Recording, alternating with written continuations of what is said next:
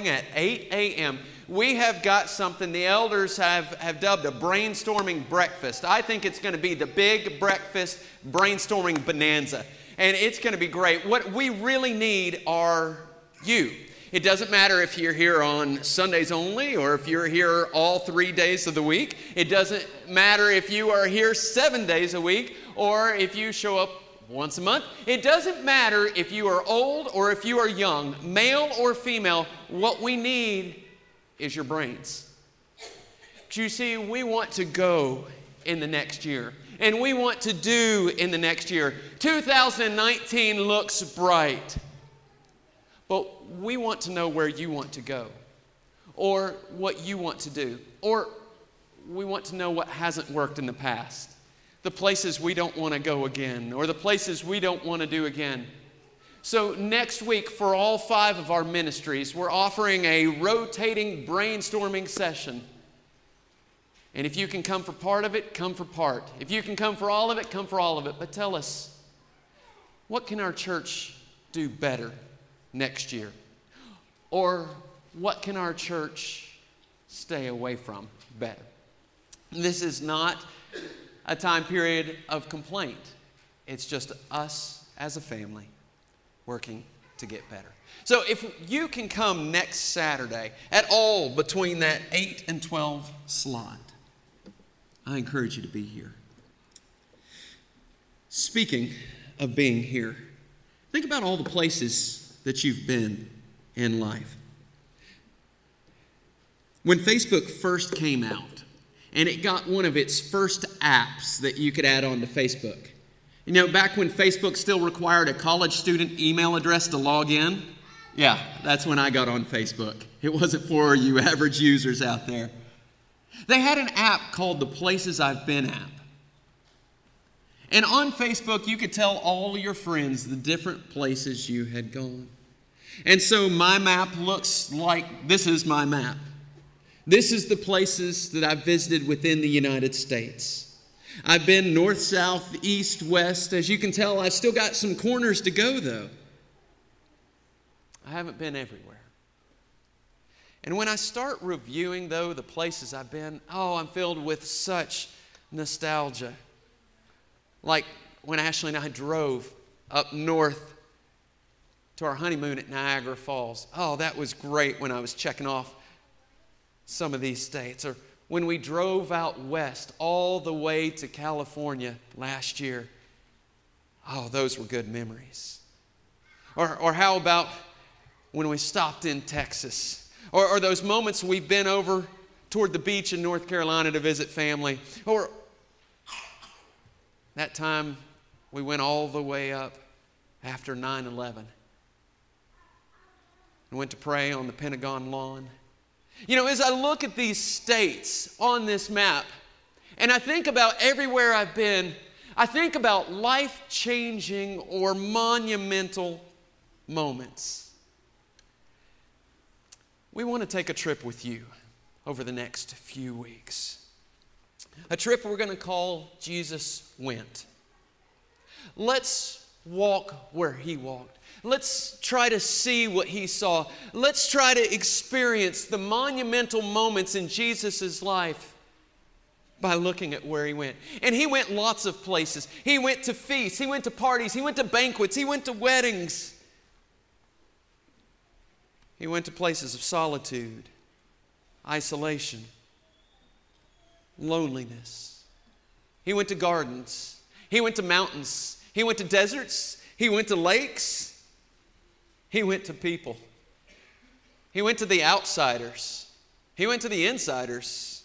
He went to the kings. Jesus even went to the poor. Jesus went so many wonderful places. And if we take just a while and walk where Jesus walked through the scripture, we too are going to remember some of the monumental moments that will change our lives. Last year, we went into a wild place. We went into the Great Salt Lake Desert. I don't know if you've ever been there traveling from Salt Lake City on over into California and Utah, we went to the Salt Lake Desert. And when you go into that desert, it's just as white as you can see, as far as you can see, until you see the mountain peaks up in the distance. And so we pulled our RV over on the side of the interstate. There was nothing around except some really odd sculpture, sculpture and a toilet really far out in the desert. It's the wild, of course. And we decided we'd run to that toilet. It's just a piece of porcelain way out in the desert. And everything out in the desert is farther than it looks. And so we take off running across there, and pretty soon we're exhausted, we're out of breath, and we're a family that runs. And we realized this desert is big. And when we got to that toilet out in the desert and we turned around and looked, the RV was so small. And I had this moment where I thought, you know, anything could happen to us out here. We were warned to make sure we were packing heat in the desert because in that desert there are bandits. There are still bandits that will hijack you in that desert. And at that moment, I'm alone out in the desert with the boys, and I'm thinking, I have just made a big mistake. Because if we needed help, there is no help for miles around. Jesus went out into a desert. In case you haven't been to a desert lately, I've got a video of a song that we're going to try to play right about now. And it's not going to play. And so it's not going to play. Hey, and we won't worry about it there, Tony, but I appreciate you making an effort there. And so Chris Rupp is a singer. This is, uh, this is the image I put up just in case it wouldn't play. And so Chris Rupp is a singer, famous for the a cappella group Home Free. And his video is set with this background behind it a big desert.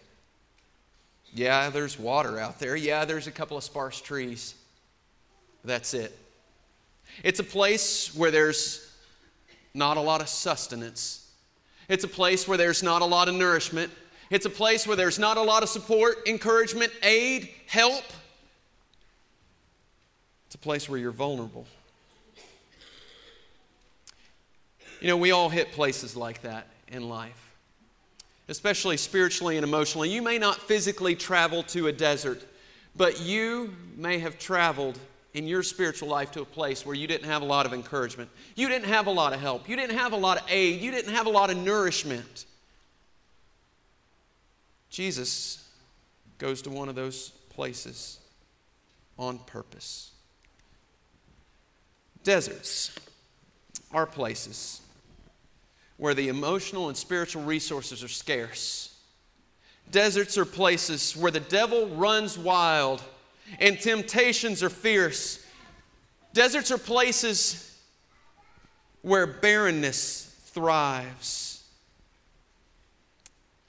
But I think God sometimes leads us and meets us in the desert on purpose. Because a desert can become a place where you see so clearly and so far like you've never seen before. You know, God did some of his greatest work in deserts. They're also translated wildernesses in your Bible, the wild places. Some of his greatest work was there. When you think about his leaders, think about Abraham and Sarah. They were in the wild, they were in the desert when they were called to form a new nation. It was there that Moses, after spending 40 years tending sheep in the wilderness, it was there that Moses met God in a burning bush. Notice it wasn't a burning tree because there's not a lot of trees in the desert wilderness, just shrubs. It was King David who formed his leadership not not sitting on his throne in Jerusalem, but what was he doing? He was out in the desert. He was running from Saul when most of his leadership and captains joined him. It was John the Baptist who was a voice crying out, Where? In the wilderness or in the desert. It was Paul. Paul, who after meeting Jesus, Oftentimes we miss this because it's not in the book of Acts, it shows up in the book of Galatians, chapter 1, verses 17 and 18. It was Paul who, after meeting Jesus and being baptized, spent three years in the desert before he would ever go back to Jerusalem.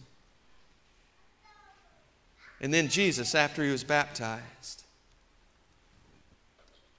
before he did his intense time in ministry, where did he go? To the desert. You know, if God leads and meets with so many Bible leaders in the desert, in the wilderness, in the place where there's not a lot of nourishment, not a lot of encouragement, not a lot of support, so that they can see clearly and see Him, do you think that maybe He can do that for you too in your spiritual life? If you're feeling like you're in a desert right the minute spiritually, I'd say you're probably not too far from God. Let's take a look at Jesus in the desert. We're going to take a look at Luke's account through this one. If you would, make sure you're opened up to Luke chapter 4. And if you follow through Matthew's account, well, Jesus has just been baptized. He's just met with John the Baptist. And Jesus experiences this. Jesus, full of the Holy Spirit, returned from the Jordan and was led around by the Spirit in the wilderness or in the desert. And for 40 days, 40 days, he was tempted by the devil. And he ate nothing during those days. And when they had ended, he became hungry. Here we look at the first temptation of Jesus and what happened in the desert.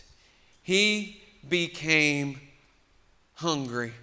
I don't know about you, but those three little words really catch my attention right about now because I'm hungry. I haven't eaten since 5 a.m. And if you're like me, you're sitting here right now and you're already thinking about lunch and where you're going to go. Well, some of you are thinking about where you're not going to go. Some of you are thinking about where you're going to go. Two personalities. But we focus on hunger in our culture and alleviating it very, very quickly. What Jesus was, was beyond hungry. I've experienced hunger before. I've experienced no food for five days before. That's the longest I've ever gone without food. And at the end of day three, there was no more hunger. My stomach stopped growling. My body had already changed. I just wasn't hungry. It was almost like it was no big deal at that point. And then I've read the diaries of others who have fasted for much longer times, and they say the same thing you're just not hungry. Jesus was beyond hungry. And at the end of 40 days, a feat which very few people have ever done. The devil comes up to him and he says these words. He said, If, if you are the Son of God, tell this stone to become bread.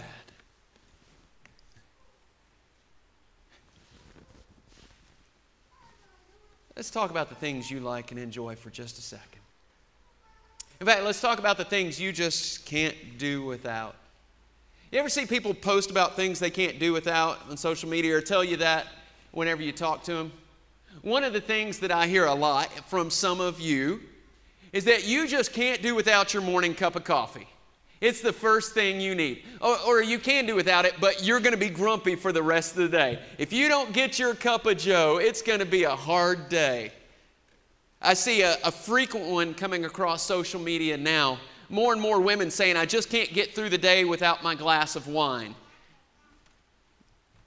What can't you do without it? If, if you're saying those phrases, folks, these are, these are moments you may want to pay attention and be cautious.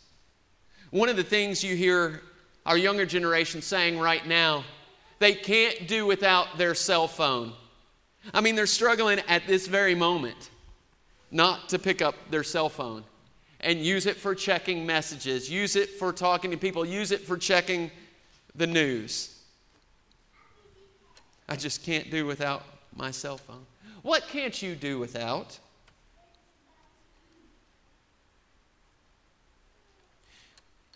There's a lot of things we think we can't do without. And Jesus tells us what the one is. You know, Satan says right here if you are the Son of God, and since you're hungry, Jesus, tell this stone to become bread. And Jesus, he tells the devil the one thing he can't do without. He's already been without bread for 40 days. Jesus has proven he can do without all that stuff, all the things we think we can't do without.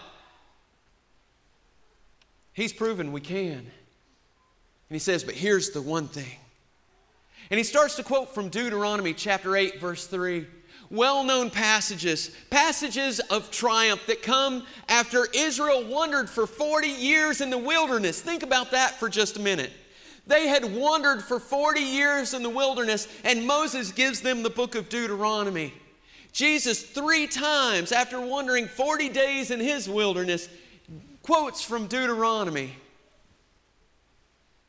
And he quotes from chapter 8, verse 3, in which Moses writes, And he humbled you, and God let you hunger, and he fed you with manna which you did not know, nor did your fathers know that he might make you know that man does not live by bread alone, but man lives by every word that comes out of the mouth of God.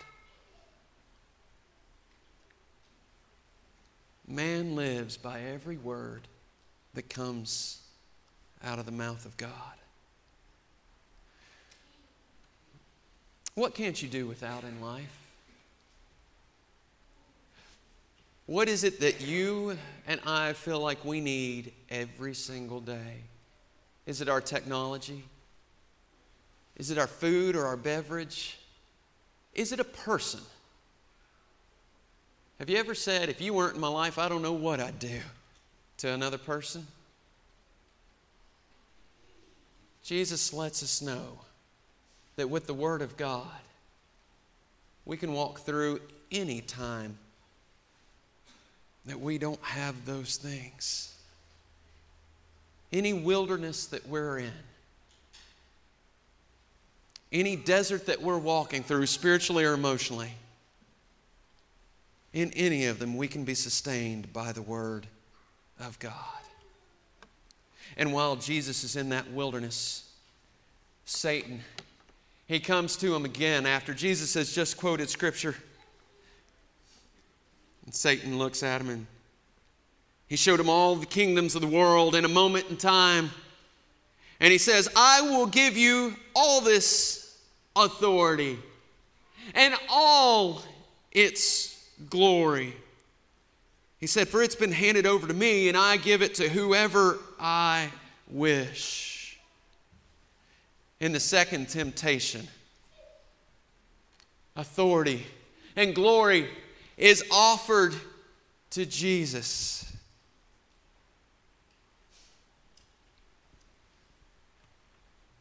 And Jesus, looking at all that, looking at authority and glory, says, You know what? I don't need all that. I don't need all the stuff you can offer me, Satan. I don't need the things that bring me prestige, that bring me glory. I don't need any of that. Think about what you need for just a minute. We went down to Florida and we were in a pretty well off neighborhood, a neighborhood that was on the beach, in the bay, a neighborhood that had the nice white picket fences, a neighborhood that had the pools out back, that had the docks, that had those beautiful old trees in the front yard, a neighborhood that had one type of grass sown throughout the yard. Yeah, those neighborhoods.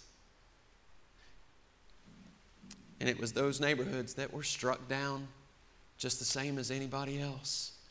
It was those neighborhoods where people were left homeless. It was those people who figured out that maybe they didn't need all that stuff that the world has said you need.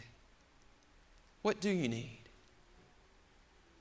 I was told two times this week of the same man. I don't know his name. Somebody, I can't remember it, somebody years ago who used to be part of the church, somebody who was very well off, who was millionaire in times past. And two different people in two completely separate situations were telling me of this person. They were talking about everything that he had. And in fact, they said this phrase, they said, both of them, this is why it caught my attention, said, he probably still has the first dime he ever made. And I came to find out that that's a common, a common euphemism. For they were tight, they were frugal, they were penny pinchers. They wouldn't spend a dime. And then people started telling me about this person and, and how they had a wife a wife who lived so meagerly that they wouldn't throw out any old coffee. They would reuse it the day after, the day after. Nothing could ever be thrown out. And they never spent money on anything nice. They died never having enjoyed any of that money that brought them so much security. And I thought, how sad that God can give a person great gifts and they can have so much and never enjoy it or never use it to bless other people. It just sits in a big storehouse or a bank somewhere. I thought, how sad that we hold on to so much for our own glory. The devil showed up and offered something like that to Jesus and said, I'll give you everything you can see, you'll have it all. I feel like that's much like what happened in the movie 300. If you have seen that movie about Spartans, about Sparta, and it was King Leonidas, and it was that biblical character in the book of Daniel, King Xerxes. And Xerxes tells King Leonidas, he says, If you'll just bow down to me, I'll give you all of Sparta, and I'll give you all of Athens, and I'll give you all of Europe. And Leonidas, he said, Well, you know, after all this fighting of these men of yours, I've got a little cramp in my leg. So bowing down is going to be a little bit tough. Well, I think Jesus does the same kind of thing when he looks straight at Satan and he says, I will not bow down to you. In fact, what he says is a direct quote from Deuteronomy chapter 6, verse 13. And he says, It is the Lord your God that you should fear. Him you shall serve, and by his name you shall swear. In other words, I don't need your stuff and I don't need to bow down to you, Satan. I still only need God? What is it that you hold on to? That I hold on to? That makes us feel good about ourselves? Is it that house and that lawn that brings you such prestige? Is it a position at work that you know you just have to have to get everybody's praise and acclaim? Is it a youthful look that you are just dying to maintain? What is it that you feel like you've got to have to have glory? Jesus, in the middle of that tough time, said, I don't need any of that stuff. I just need God. And then Satan comes to them, to him a third time. And he says, again. If you are the Son of God. And he led him to Jerusalem. and had him stand at the pinnacle of the temple and said, If you are the Son of God, throw yourself down from here. And Jesus said something that flies in the face of every insurance agent that ever lived. You know what a lot of insurance agents are known for? Not all of them but many of them. There's been a lot of studies, especially in la- the last few years as the Affordable Care Act was passed and, and then things were altered and changed and insurance companies were in flux. A lot of insurance was sold, a lot of plans were sold based on fear. Some insurance agents would tell you all the worst that's going to happen in your life. And if you don't buy into this insurance policy, you're doomed. I had an insurance agent do it with me once. Here I was a youth minister. I was, I was making 22000 a year. That was my full time income. And he said to me, You need insurance for your family in case you die. You need insurance. You need at least a, a $50,000 policy. Okay, okay, that sounds good. And he said, But what happens if you if you die and then your wife can't work because she's got to take care of kids. He said, You probably want more. You need a $100,000 policy because you're going to help her with child care. Oh, okay, that makes sense. I need that, that safety net right there for my family. And then he upped the ante. He said, But we have a $300,000 policy. Oh, yes. We have a $300,000 policy. And Christopher, if the worst happens, what if you have extensive medical bills that go along with your death? That can easily run to 300,000. You need a bigger policy. And then he said, "What about the $500,000 policy?" Folks, guess what policy I have? I have a $500,000 policy. Ashley hasn't killed me for that yet. I'm worth a lot of money to that woman. And he instilled fear in me. And so, what do I have? I have a bigger safety net than probably any minister has had in a long time. He looks at Jesus and he said, If you're really the Son of God, then you got a safety net, you've got insurance. For it is written, Satan gets really crafty in quoting scripture here. He will command his angels concerning you to guard you. And on their hands they will bear you up so that you will not strike your foot against stone. Satan quotes from the book of Psalms, trying to put fear in Jesus and also really playing on Jesus' status. He says again, If you are the Son of God. Challenging Jesus' identity, Jesus' pride. What's your safety net in life? What is it you feel like you have to have just in case life goes wrong? What safety net is the world or even is Satan pushing at you? Jesus says, I don't need the safety nets. I simply and solely need God. And he quotes from Deuteronomy chapter 6 again. He says, Satan, it is written, You shall not put the Lord your God to test. Some translations say, You shall worship the Lord your God and serve him only. What is it that you feel like you need in life?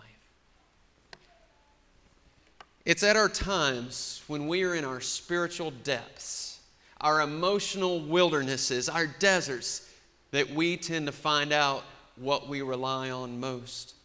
For some people, when all the world comes crashing down and they find themselves in the wild, they start hitting alcohol or drugs to help them cope with addictions. For some people, They start spending money on everything they can to make them feel good, to make them feel like they have control or power or prestige. There are many articles, psychological articles, about people who lose their jobs and then go spend money on absurd things just to feel like they are in control, like they have something, some value, some worth. When you've hit the low points in life, what is it you've turned to? You know, I don't think this was Jesus' lowest point in life.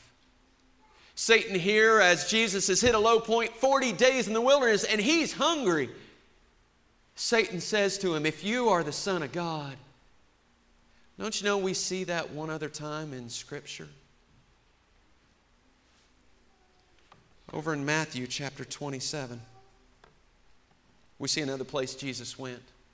Jesus didn't just go to the wild to the desert, to the wilderness for our sakes.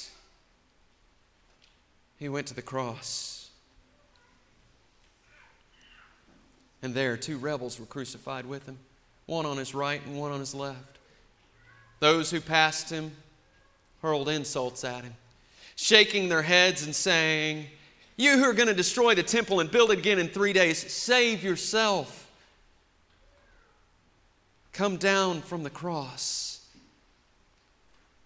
And I'm sitting here thinking back about Satan saying these exact same words If you are the Son of God.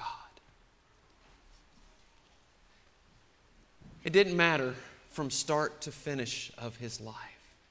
It didn't matter what wilderness or what low point Jesus found himself in. Our Savior never succumbed to temptation. But in each and every instance, he fully relied on God. When we walk where Jesus walks, and when we do what Jesus did, when we rely on God the way Jesus did, we find out that God can bring us through any desert. Brothers and sisters, whatever desert you find yourself in today, whatever low point, whatever tough point, I want to tell you that there is hope. There is hope because Jesus walked through the lowest. Jesus walked through the toughest.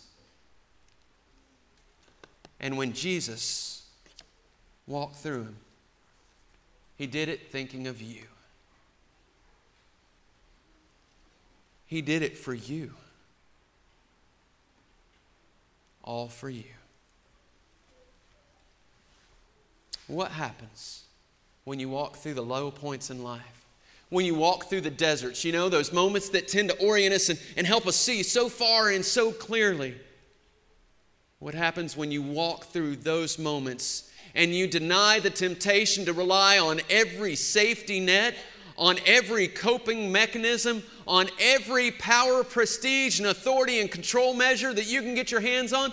What happens when you deny all of that and say, I only need God, I only need His Word, I only need Him?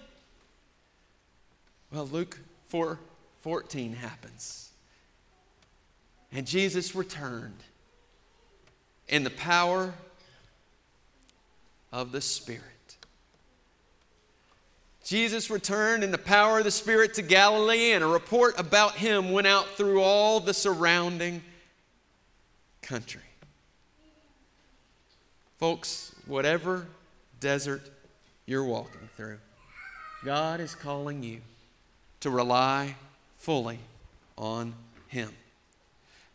To declare that you too will only bow down to Him. To declare that you only will worship Him. To declare that you can feast on His Word and nothing else. And if we do that, if we follow in Jesus' footsteps, we too will have the blessed power of the Spirit in Christ. We have a song that we're about to sing. And that song has these lyrics Sweetly, Lord, we have heard thee calling. Come, follow me.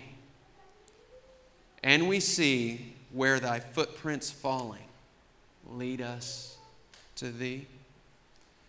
And the chorus says, Footprints of Jesus that make the pathway glow. We will follow the footsteps of Jesus wherever they go. So I ask you, family, where are you willing to go? Jesus is calling us. This church has been through its own time of wilderness. This church has been through its own time of isolation. This church has been through its own lonely and low moments. And I'm here to tell you that Jesus went there too. And he gave us an example, church, that if we just follow him, our church will rise up out of those low moments with the power of the Holy Spirit guiding us. And so, as our church really begins to look forward now into 2019, and I know some of you are even making plans five years beyond that for this church and seven years beyond that. And some are working on 10 year plans for where you want to see this church go, where the Spirit can lead this church. I want to tell you keep dreaming, keep being visionaries, keep relying on God.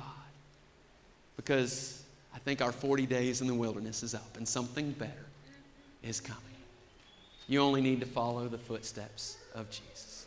Friends, are you in Jesus' footsteps now? Have you believed in him and followed him in faith? Have you obeyed his commandments by confessing his name, by putting him on in baptism, by clothing yourself with him, by repenting of those other things we tend to do when we are tempted? Are you living faithfully for him? If we can help you do any of those, we want to do it and help you look toward a brighter future too. If we can help you in any way, let us know as we stand and as we sing. Sweetly, Lord,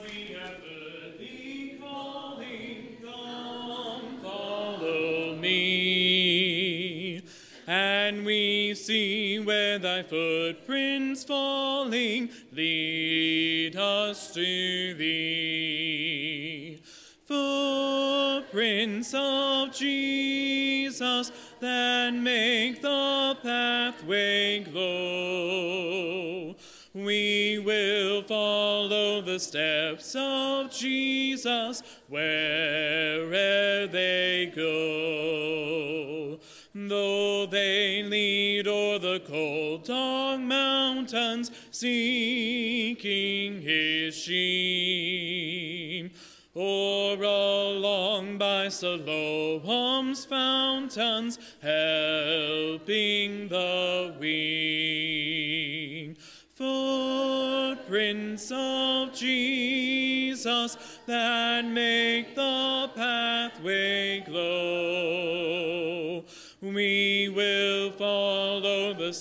steps of Jesus wherever they go. By and by through the shining portals, turning our feet, we shall walk with the glad immortals, heaven's golden street. Footprints of Jesus that make the pathway glow. We will follow the steps of Jesus wherever they go.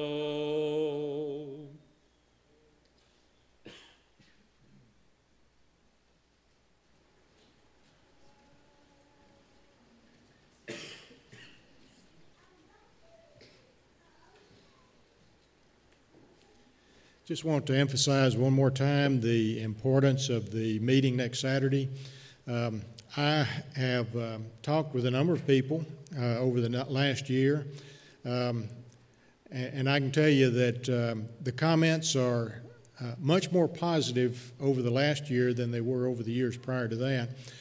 And I feel like there is some momentum building in the congregation. Uh, if you've ever wanted to give uh, the leaders of the, the congregation a piece of your mind, next Saturday is the time to do that because we're going to do some brainstorming and we need a piece of your mind. Uh, we need your ideas uh, for moving forward and maintaining our momentum. So let's pray for that. Let's pray. Our Father in heaven, we are so thankful for this beautiful day and this opportunity to uh, be in your presence with uh, uh,